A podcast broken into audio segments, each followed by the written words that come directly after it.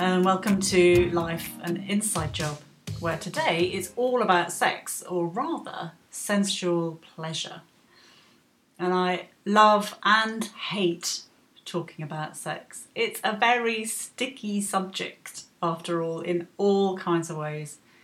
So I was excited to listen into Mangala Holland's wisdom because she knows a lot about this stuff and how to support people to find more sensual pleasure in their lives in a way that is absolutely not about looking sexy for other people.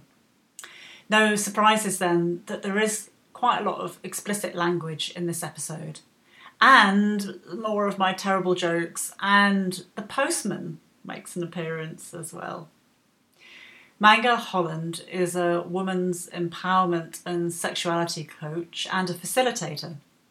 She describes herself as being on a mission to help pussy owners become empowered through loving themselves fiercely, celebrating their sexuality, and overcoming the fear, guilt, and shame that keeps them playing small.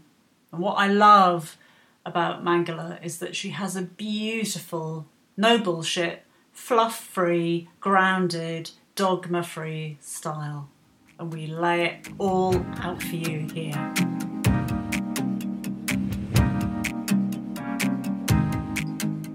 Ah, thank you so much for coming to chat with me, Mangala. Oh, thank you, Kate. I'm delighted to delighted to have this conversation.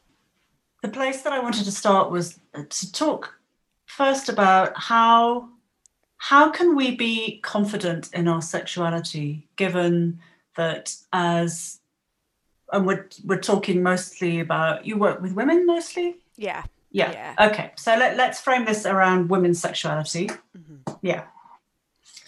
How can we be confident in our sexuality when mostly, certainly for women of my age, I'm in my 50s, mm-hmm. that was shut down hard um, as a as a child mm-hmm. and as a teenager it was only ever about pleasing white men. Mm-hmm. So, do we have a hope in hell of feeling confident in our sexuality after that? the the short answer is yes. um, yeah, and I look at you know I'm I'm just I'm almost fifty as well, and um, I look at my journey, the journey I've been on, I look at the journey of my clients, um, and it is, I see this work as a deep reclamation of the parts of us that have been shut down. Mm. Um, as you say, you know, for those of us who've grown up in white Western environments, perhaps with religious conditioning, society being very um, squashing down of anything, especially anything connected to female pleasure and desire is seen as dangerous, as taboo, as shameful, um, because it's all hidden. I really think that's a, a big part of it. You know, when you think of it, male male arousal is very obvious, mm. shall we say, physically, mm-hmm. um, and there's that very linear, powerful connotation with that with with women because I think because it's all hidden inside, it's um, there's a different element to that and um, there's so many things that can block our confidence in sexuality. So, of course, upbringing, um, just the layers of shame, you know, like anything that mm. you've mm. you were told, especially when you were younger, it kind of it can it can stay as an imprint, and whether mm. that's mm. stuff you were told not to do as a child, or just not being confident and exuberant and spontaneous, which is, you know, that is an essence of sexual energy or just being that that sense of freedom. And it can it can be things like you know impacts from previous lovers where somebody said something about your body and it's mm. and it's stuck with you um, all of this stuff. And of course internalized patriarchy.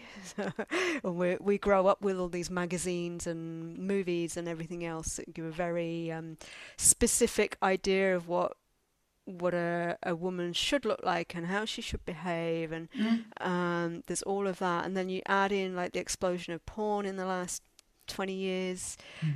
and what what labia should look like you know there's the full range of mm. of stuff and then if you throw trauma in the mix it's it's deep stuff, you know.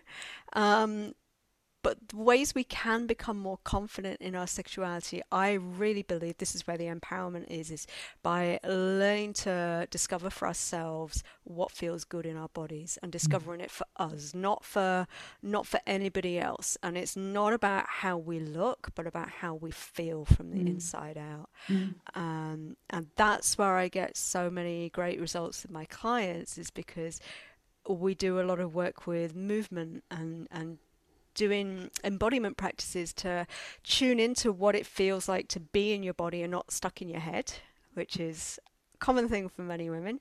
Um, and also staying in the body, feeling safe in your body, and starting to notice what feels good and orienting towards what's pleasurable. Mm. Um, not just sexually, but everything, you know, like feeling the sun on your skin or having a lovely cup of tea or like really good food. It's like doing the things that make you feel good and really mm. tracking how that feels for you and nourishing yourself in that way.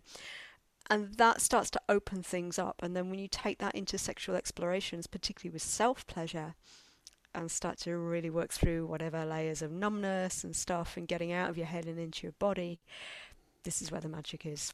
Um, mm. and I've got I've had two clients in the last two weeks who said to me, I've just discovered that I love being on top, and I was always I always felt too shy or too insecure to to do that because of how mm. I felt my body looked, mm. and they've discovered that now everything's waking up inside and they're feeling just great in their, you know, from the inside out it's like, oh, that feels really good, you know? Mm. And they're starting to experience orgasms that they've never had before. And it's like, great, you know?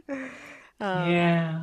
So I, I, think I think that what I observe is that because we've marinated in all this stuff, mm. you know, it's not just a sort of conscious understanding of, oh yes, well, so and so said this to me about my breasts, yeah. so I blah blah whatever um, we it's often we often don't it's so the negativity is so much uh, part of who we are that we can't yeah. even identify it yeah. and the levels of numbness are actually quite profound because if something is numb you don't know if that it's there yeah yeah no? yeah and one thing I tell my clients all the time is numbness is also a sensation. Mm. It's feedback, you know, and numbness can be emotional as well as physical. And there's mm. always a, a correlation between the two, you know. Mm. Um, and this is where, you know, I've worked with people who've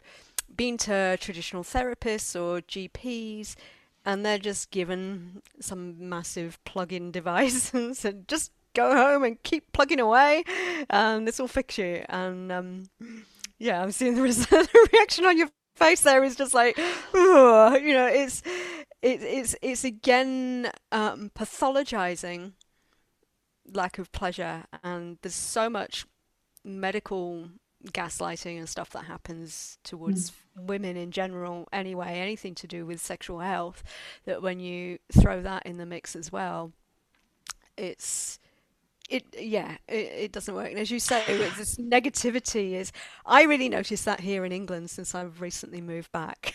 The, the because say, say a bit about where you where you've come from and yeah, what yeah. you've moved back to because that sounds really interesting. Yeah so i spent I've been uh, I've been overseas for 11 years, and I spent five years in Australia in Melbourne, and before that I did five years in Thailand on a small island, and I've also done a lot of traveling all over like India, Mexico, various other places, um, and some of the communities I was in in Thailand and on my traveler days were very free and open and expressive and that was a that was a revelation for me having come from stodgy stiff England and my dad's repressed Catholic upbringing and all the you know all the stuff that got conditioned onto me, and I was very very blocked in all of this until I left and went away. And um, but what was interesting about those circles is they were they were very white. It was mostly young, beautiful people. A lot of you know the whole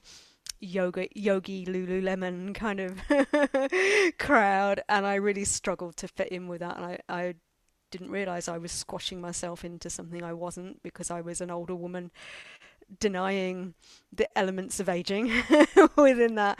And once I left those communities and, and moved to Australia, I, I, really tapped into something much deeper. Um, that was much more authentic and about my mm. own authentic pleasure and power. Um, and I think that's one of the beauties of the aging process is um, is allowing that to unravel. And then mm. coming back here, I've only been back since August, and um, it's such a fascinating thing because I, in my old days, I was in the corporate world, and you know, I had this background in that, and also I would travel all over the country watching football every weekend with the lads and drinking twelve pints of lager and being one of the boys, and um, now I find it fascinating to just, yeah, there's so much of this is mindset work as well. Hmm. Um, and really pulling apart like, well, what's actually mine and what's what's the stuff I've, the the messages I've had from society and those around me. Mm. Um, yeah. So, did you notice um, a difference between attitudes in Melbourne and in where are you now? In the you're in the West Country, aren't you? Yeah, I've just moved to Glastonbury, um, which is a bubble in itself, as you could say. Uh, it's an interesting. My friend, my friend, uh, he lived in where, where, where, did he live? Wells. He used to talk about, and this was quite quite some time ago. He talked about the the townies and the edgers. Yeah, yeah. yeah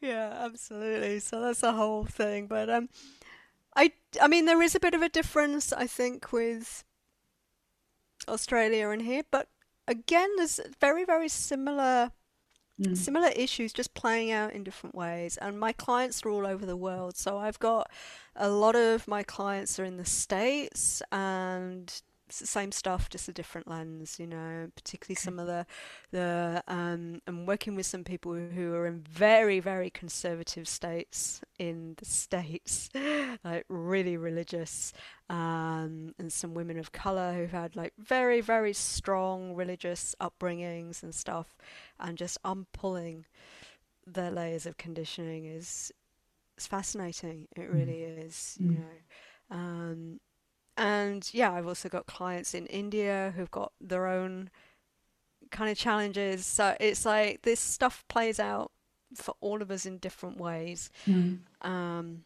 yeah, but I think in England it seems to be the negativity is a real, a real thing. Oh, so much I want to ask you about. It's yeah. like how,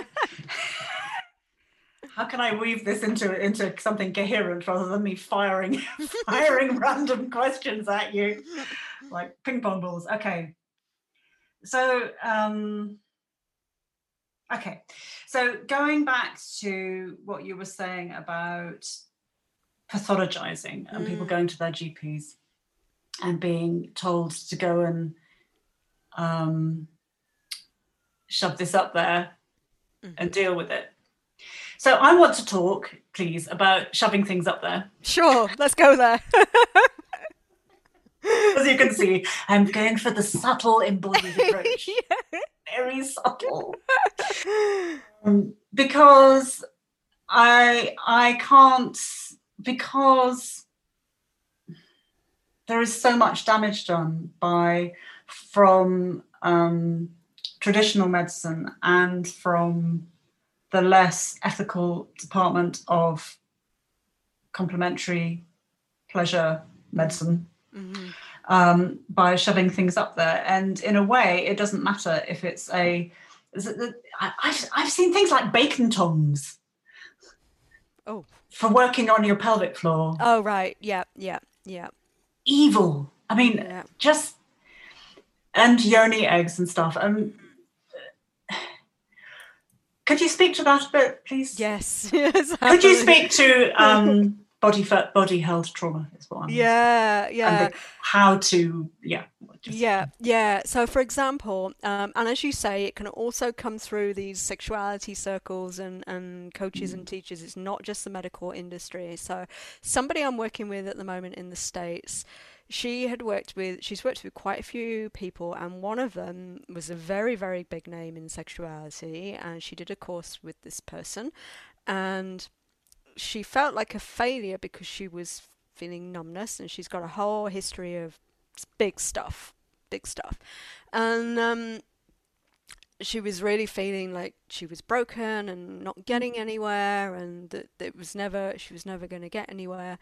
And she said to me she said that she walked away from doing that course with that person feeling like oh perhaps i'm just not ramming hard enough. Yeah exactly. Oh, exactly and that's just this is coming from a, a female sexuality teacher you know? And just my whole body had a very similar response to you. It's just like oh you know? Um, i'm a real fan of going slow steady gentle because whether you i mean everybody's experienced some kind of stuff.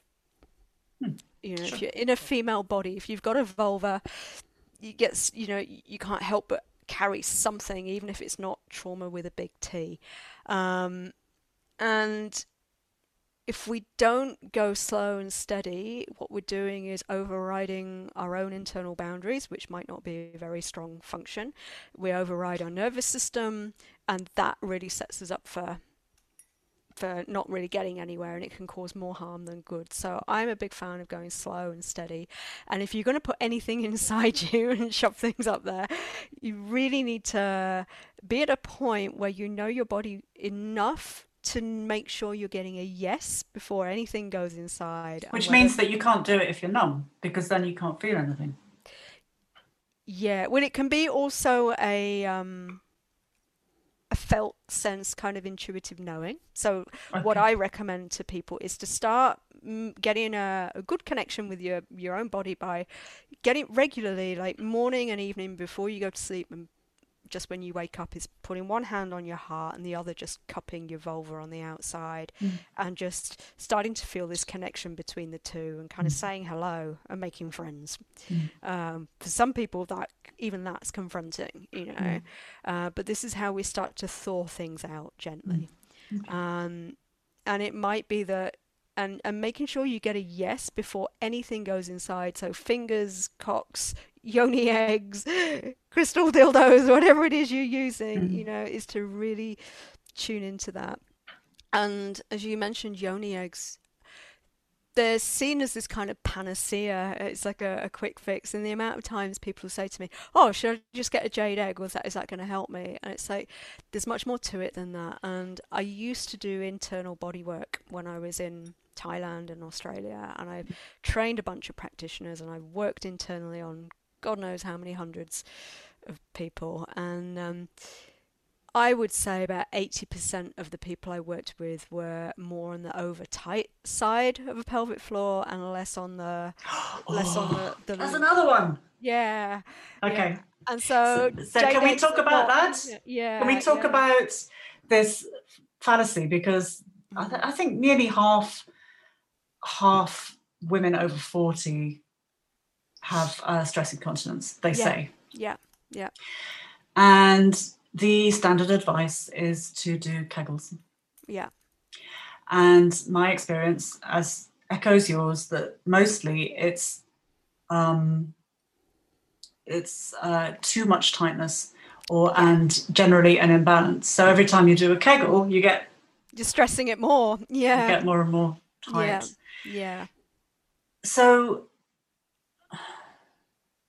yeah, how how how can you how do you support people to create healthy tone? That's a good question. Now that that isn't a shove it up Mm. There question, is it? That's a very good question. That's a Yeah, great exactly. question. How how do we create vibrant, healthy tone in our pelvic floors? Yeah. Healthy Support tone. pleasure and Yeah. That's it. containment. Yeah, and health healthy tone is exactly what is the kind of the optimum. So um, suppleness rather than tightness, you know, just to feel healthy.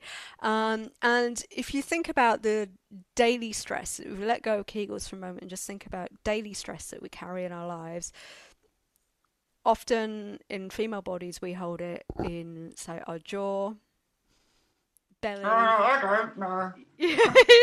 pelvic floor and you'll notice everything kind of goes everything everything gets locked up and so we can work with if we work with opening the jaw and we work with softening the belly, mm. which is a big one for for females because we've been conditioned from being young girls to suck our stomachs in and hold everything tight. That blocks pleasure. It causes stress in our system. The more we can let everything flop and hang loose and be soft, mm. then we can feel more pleasure and have more energy flowing through the body. Mm. And so then with the pelvic floor, even just having one finger internally and just smoothing and massaging out the walls. Mm you'll feel it relax in your shoulders. Shoulders are another area. Shoulders, jaw. You'll feel everything start to drop and soften. And so, so where now? Mm. As I have a little experience of this, and part of the difficulty with that is finding the right position to be in. Yep. So you can do it with your yeah.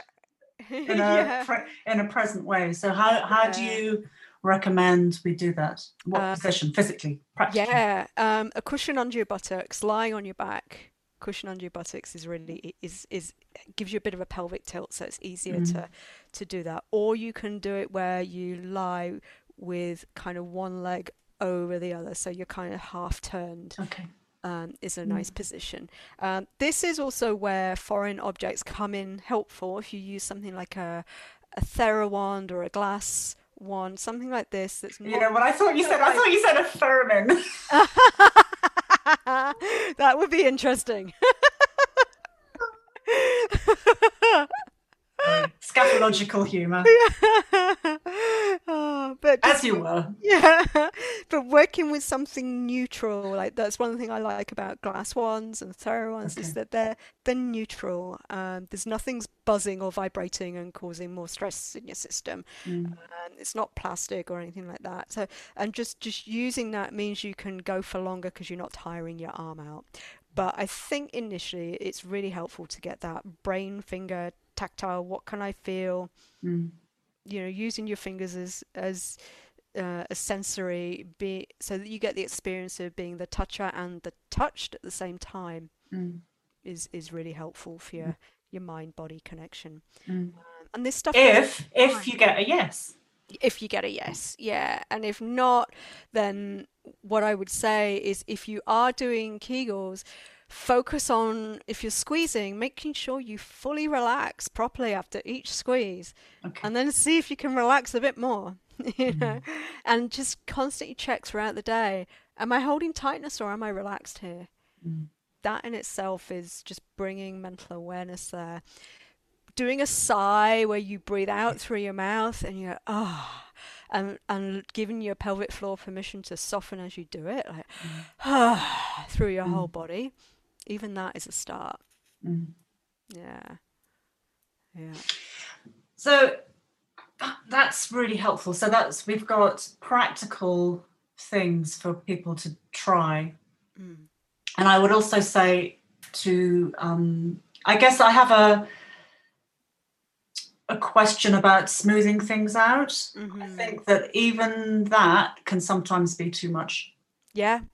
And yeah. I would suggest that just holding and asking. Yeah, absolutely. Inquiring, hello, good afternoon, yeah, yeah, pelvic floor. Yeah. How are you doing today? And just shaking hands can is absolute making I mean I'm I'm making a silly voice, but making contacts is totally. actually the gold standard because it's not pathologizing it's exactly. contactful and relational yeah exactly and that can be outside it can be at the entrance just that staying still and mm. breathing and if stuff if stuff needs to move and you need to cry or burp or whatever whatever comes up then then let that happen and the mm. beautiful thing about doing it yourself is you've got full control over how far you go mm. you're able to self-regulate and pause and stop mm.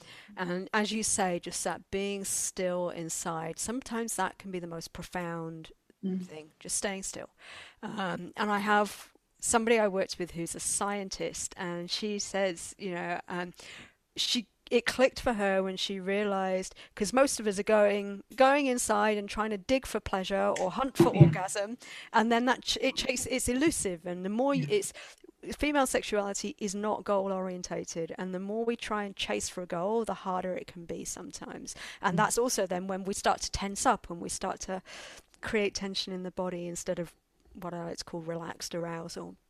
And so, as the scientist, once she just once she got it, it's like I really encourage people just to be curious, mm. just to be attentive, as you say, and just to say hello. Mm. She's like, "Oh, right, so so ah," she said, "Okay, so I, I'm just as a scientist, I'm just gathering the data without judgment."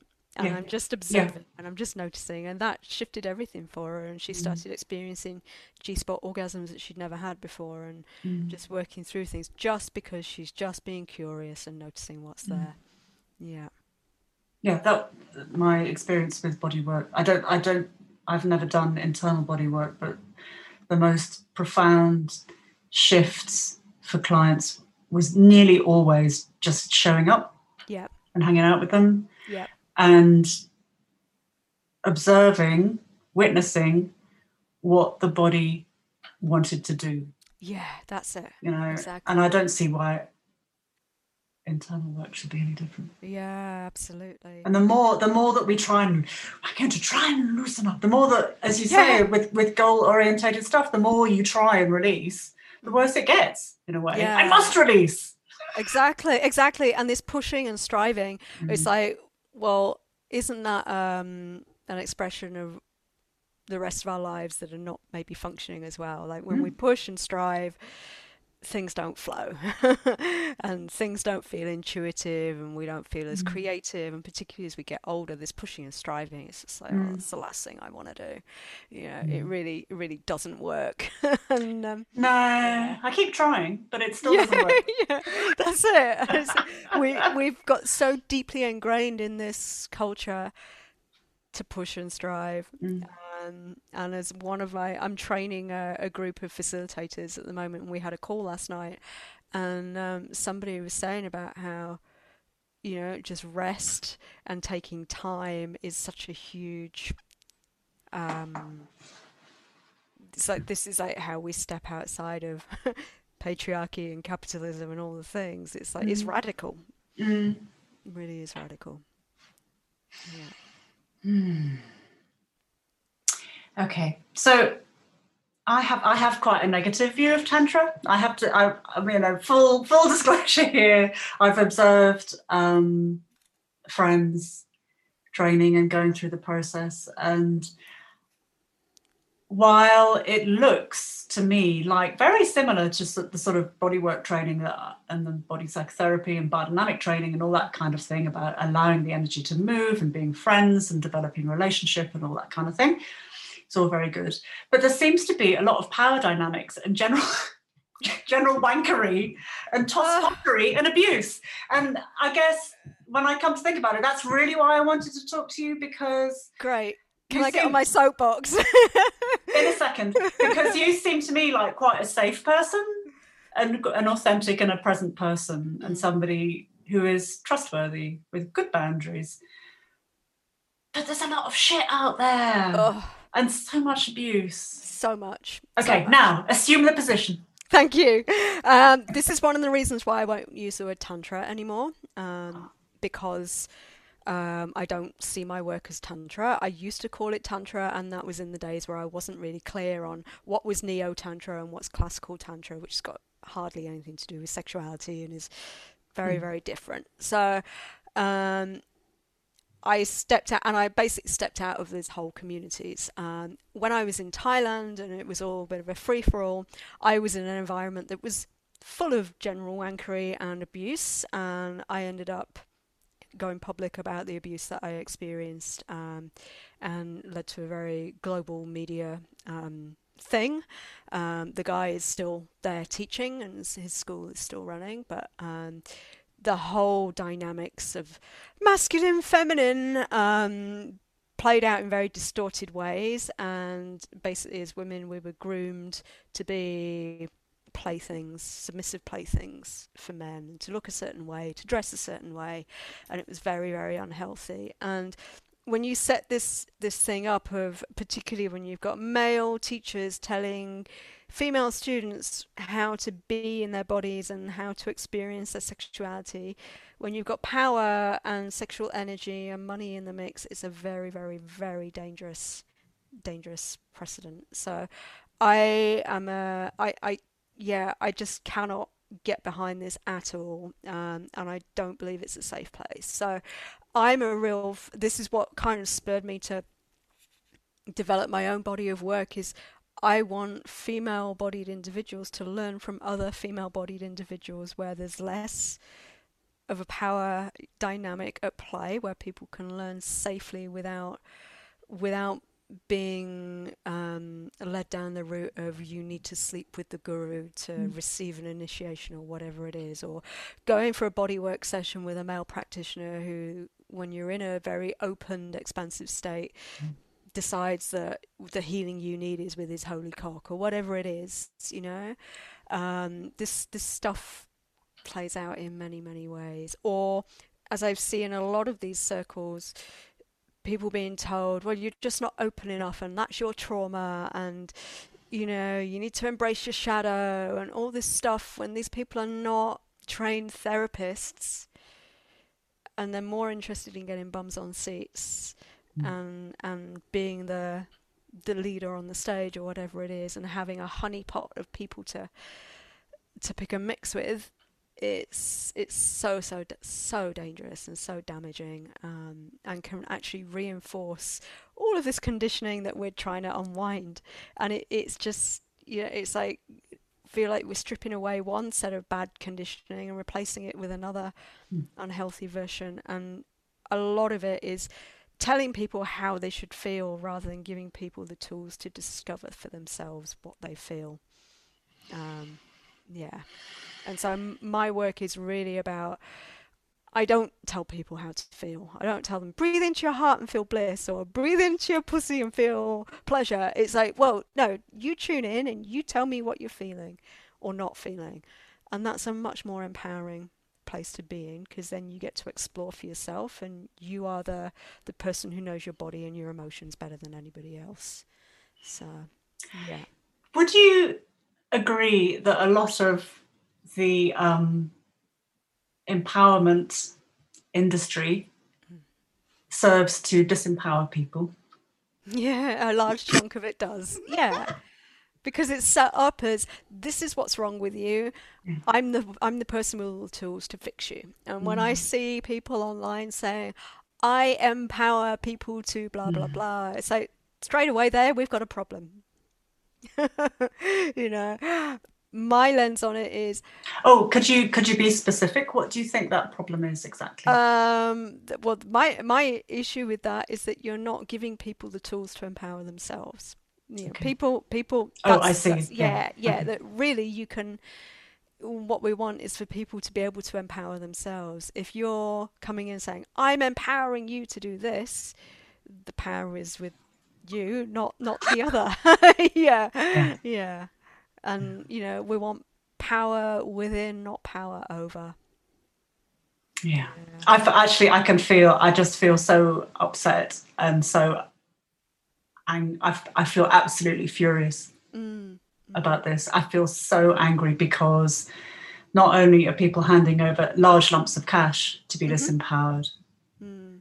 but also their trauma yeah yeah and that's their, their little children you know their inner little little inner frightened little inner kids and yeah. they're told to suck it up and I, yeah yeah or they're pushed over an edge that they're not ready mm. to go over or they bounce around from person to person looking for answers doing this doing all the courses mm. and then feeling more like a failure because they didn't get the results that everybody else in the room mm. looked to be getting yeah yeah, yeah. yeah.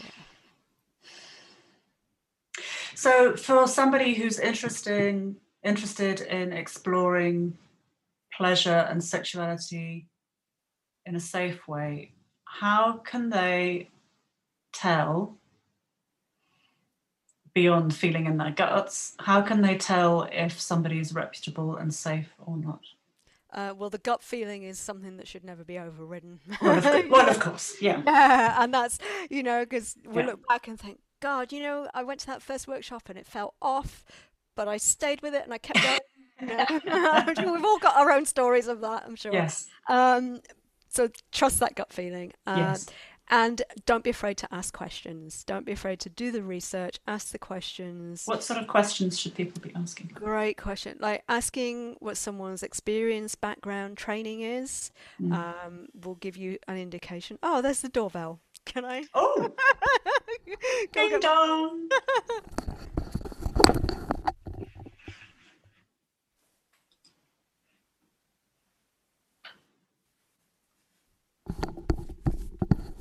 Sorry about that. Ooh, well, who was that? Was that something nice? It was the postman. I tell you, Oh. it's um, moving into a new place during a pandemic and having to finish it with online shopping is quite something. Uh, so we were talking were we? about we were talking about good questions to ask Yes. course leaders Yeah. or therapists to check out if they're safe. But even if you know you know where they've trained, that doesn't Yes. necessarily that doesn't mean No. you know. Yeah. Yeah. Um, getting referrals from other people is Okay. helpful, Mhm. but also bear in mind that you know I've had plenty. I know plenty of people who say so and so is wonderful and I had a great experience. It's not always going to mean that you are going to have the same, the same thing. So, you know, asking whether they're trauma informed and whether they've done work on that is helpful. Oh, uh, how about how about you ask them if they're trauma informed, and then you say, "And what what what training did you do?" Exactly. If Exactly. you can check that, yeah, because Yeah. that's that's more um, uh, legislated. Yes. Yeah. Yeah. Yeah. Yeah, definitely. Um, and yes, and like really just asking questions about things like if it's going to be in a workshop situation or how many, you know, do you have other people helping to hold the space? Do you have assistants? Mm-hmm. Um, what are the what are the boundaries? What's the expectations? Things like what happens if I don't feel comfortable doing a certain exercise? You know, asking those questions up front mm. will help you because it's very difficult in say if you go to a group thing and there's 30 people in the room and you're the one person who doesn't feel comfortable doing an exercise to mm. It's not enough for people to say for facilitators to say oh you can sit out if you want just put your hand up because you're going to feel super uncomfortable doing that so Mm. it needs to be set up in a way that people feel safe to lean in every step of the way Mm. yeah yeah um, so yeah, it, it is a minefield. Um, there are great people out there doing great work, but you know, um, this is definitely something to pay attention to. Mm. Yeah. And what about asking about um, disabilities and and how you know how in, in- inclusivity and I mean I think I've my first question that I wrote down was for you to sort of circle back to the beginning was Mm. how can we feel pleasure when we have been trained visually to look like a slim white half-dressed body set up for a heterosexual male gaze Yeah. and that doesn't include any kind of disability or Mhm. anything that is not white Yeah. or anything that is other than, other than passive Yeah. Yeah. And that's why a lot of the work a lot of the work I do is you know, movement practices are done within the parameters of what your body can move can do and it's a, a solo internal experience that you're doing it with your eyes closed and you're really focusing on what you're feeling. So it's really about feeling rather than how we look. I mean there's a huge thing there yeah because it's this is such a big thing about the male gaze is oh it's such a big topic you know? Um, and as you say it's this is it's re- this is where we really need to focus on what we can feel from the inside rather than how we Mm. how we look to somebody else like Mm. looking sexy means nothing yeah and i see so many so many people market themselves in that way, particularly on Instagram. You see these, I call them the Insta chicks and the, the goddesses and the witches or whatever they want to call themselves, and it it looks so disembodied to me. Mm. Um, and people will say to me, they'll say, "Oh, I can, f- I just can't feel them.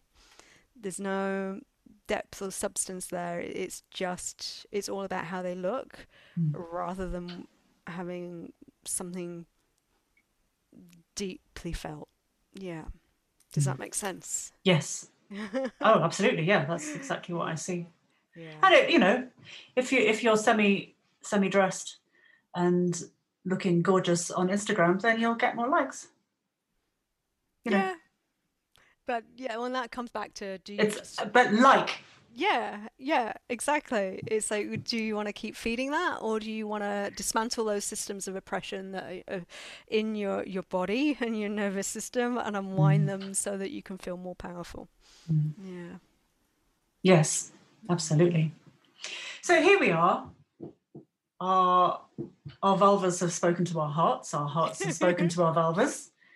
Numbness is on the way out. Sensation is on the way in. Embodiment. We like that term. Obviously, we're in a body. We're feeling it. You know, you got it all going on. You're kind of doing a bit of groovy dancing. I'm doing a bit of groovy dancing, and that you have all the pleasure. You have. Um, so then maybe you want to do that with another person, Mhm. and that's uh, the whole. There's another. Fuck, there's another fucking can of worms, right? Yeah, yeah, yeah, yeah, yeah. So, how do you take this libido filled, streaming body and then encounter another body? It's so interesting because when you get with another body that you've got so many things in the mix. You've got two bodies trying to get it right. You've got arousal, trying to match arousal levels. You've got chemistry. You've got things moving, bumping, whatever, you know, especially if it's with somebody new and it's all a bit awkward.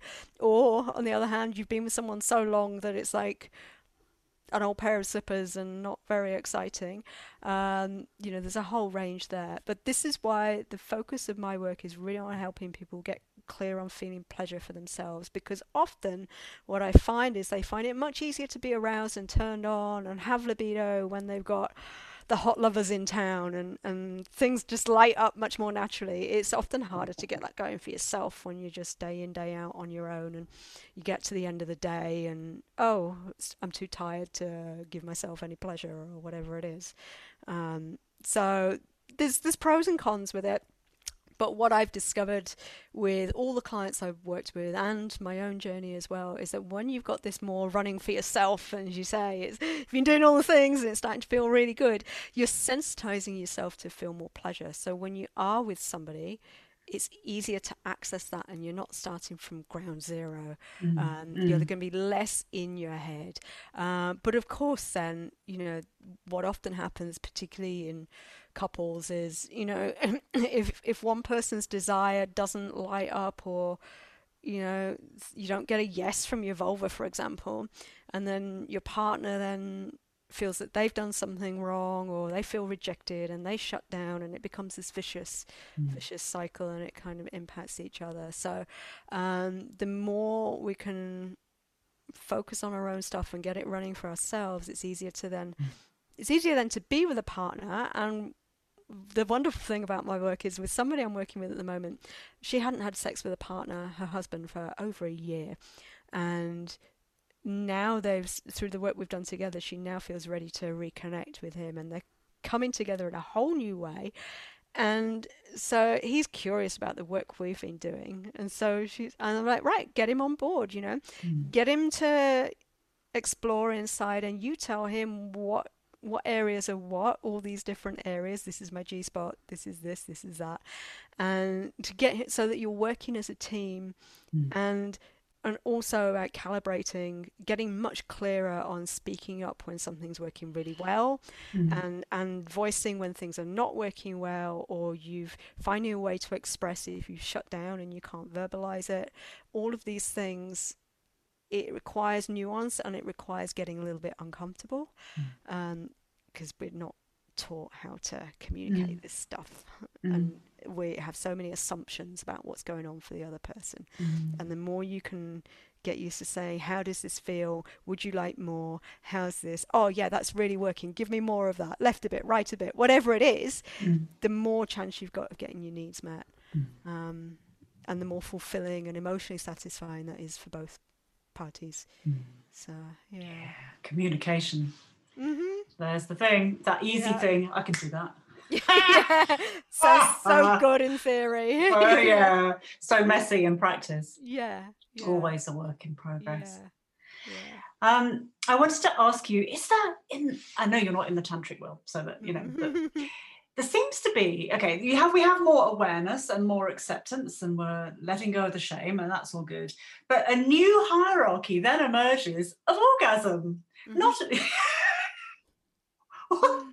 so suddenly it's not enough to have an orgasm. It has to be a whole body orgasm or a G spot orgasm or a cervical orgasm or a squirty orgasm or a it's like, yeah.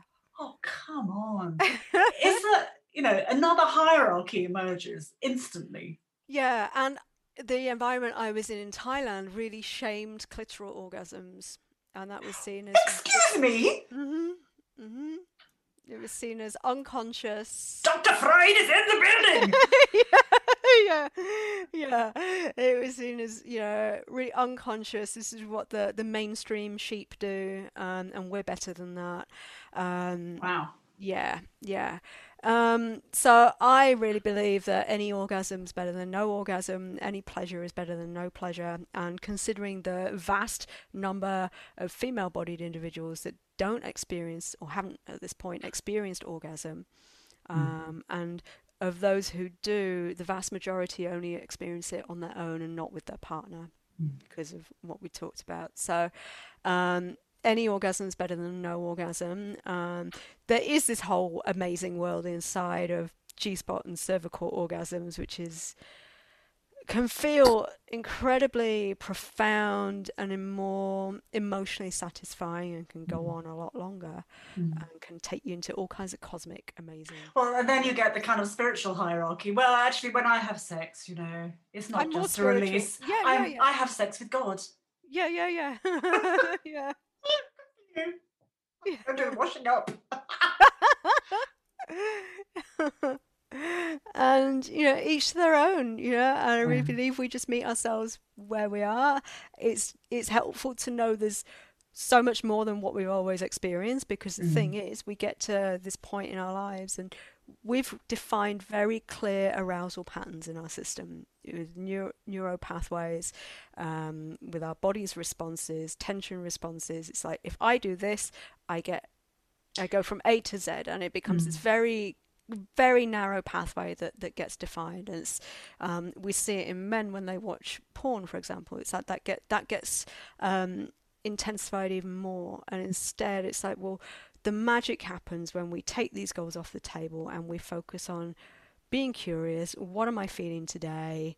It can vary every day because of moods, hormones, stress, everything else, and just exploring with no goal and being open to experiencing new possibilities. So, just to back the truck up a bit, we have to develop new neural pathways. we don't have to, but it's super helpful. I think the more we do that, the more we can expand our understanding of what pleasure is. We can spread it through the rest of the body, and it's not just a genital thing, but it's full-bodied. Um, and we get to we get to heighten sensations by doing that. So we feel more, and orgasms get stronger Mm. just by being more sensitive to things, um, and that it's it's helpful because when we have more pleasure and orgasmic states available to us, um, it feels awesome.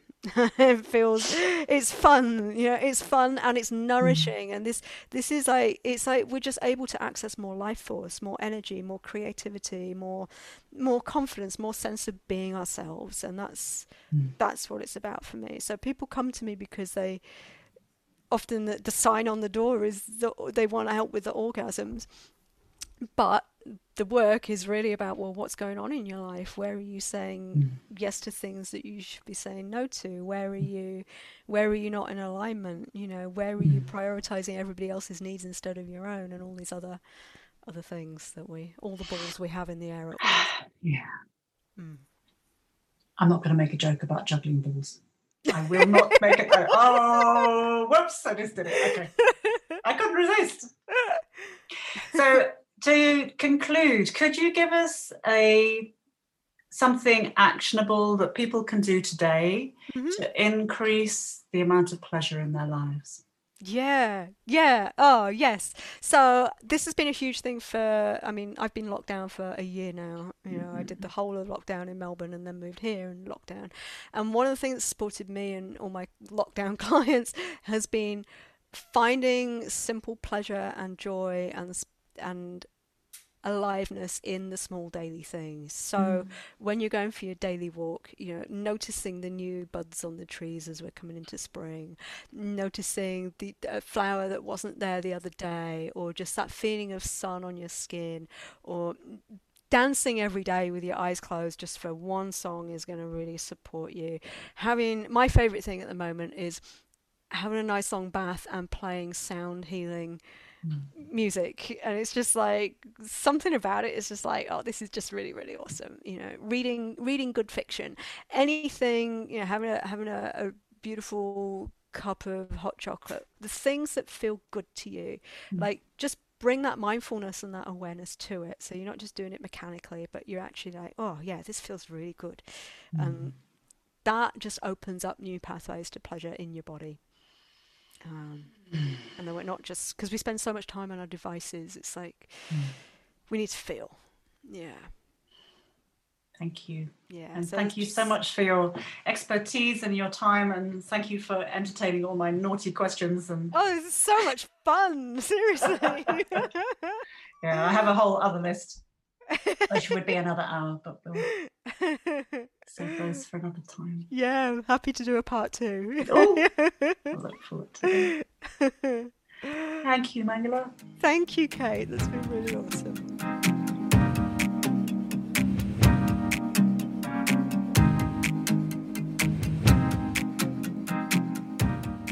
Mangala's online program, Orgasmic Confidence, starts on the 14th of April 2021, and you can find more information about that and about Mangala at Mangala, that's M A N G A L A, Holland, H O L L A N D dot com. That's mangalaholland.com.